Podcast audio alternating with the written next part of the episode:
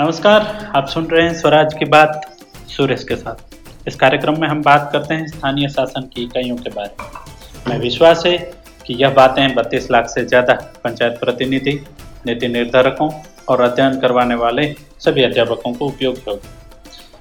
इस एपिसोड में हम बात करेंगे पंचायतों को सौंपे गए उनतीस विषयों के बारे में। भारतीय संविधान में तिहत्तरवा संशोधन, जो उन्नीस सौ तिरानवे में लागू हुआ, कुछ विषयों को ग्राम पंचायत स्तर पर सौंपा।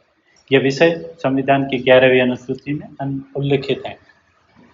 एक, कृषि कृषि विस्तार सहित भूमि सुधार, भूमि पुनर्ग्रहण और भूमि समेकन की। लघु सिंचाई, जल प्रबंधन और वाटर साइड विकास के।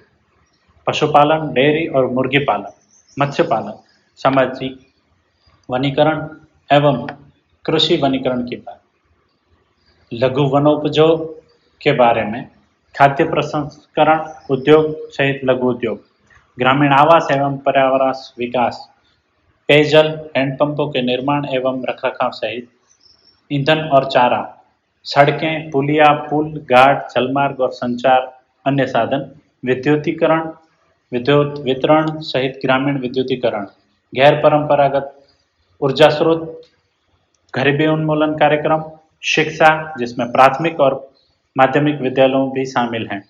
तकनीकी प्रशिक्षण एवं व्यावसायिक शिक्षा, वयस्क एवं अनौपचारिक शिक्षा, पुस्तकालय, सांस्कृतिक गतिविधियाँ, बाज़ार, मेले, स्वास्थ्य और स्वच्छता, जिसमें अस्पताल, प्राथमिक स्वास्थ्य केंद्र और औषधालय भी शामिल हैं।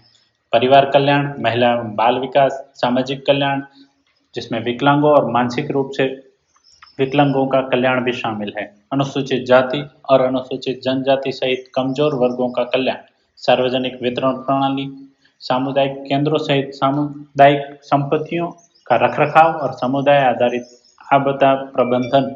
यह ध्यान रखना महत्वपूर्ण है कि ग्राम पंचायतों को सौंपे गए वास्तविक विषय, स्थानीय शासन को नियंत्रित करने वाली विशिष्ट राज्य कानूनों और विनियमों के आधार पर भिन्न हो सकते। हैं इसीलिए किसी विशेष राज्य में ग्राम पंचायतों को हस्तांतरित विषयों पर सटीक जानकारी के लिए संबंधित राज्य के पंचायती राज अधिनियम या आधिकारिक सरकारी स्रोतों को देखने की सिफारिश की जाती है।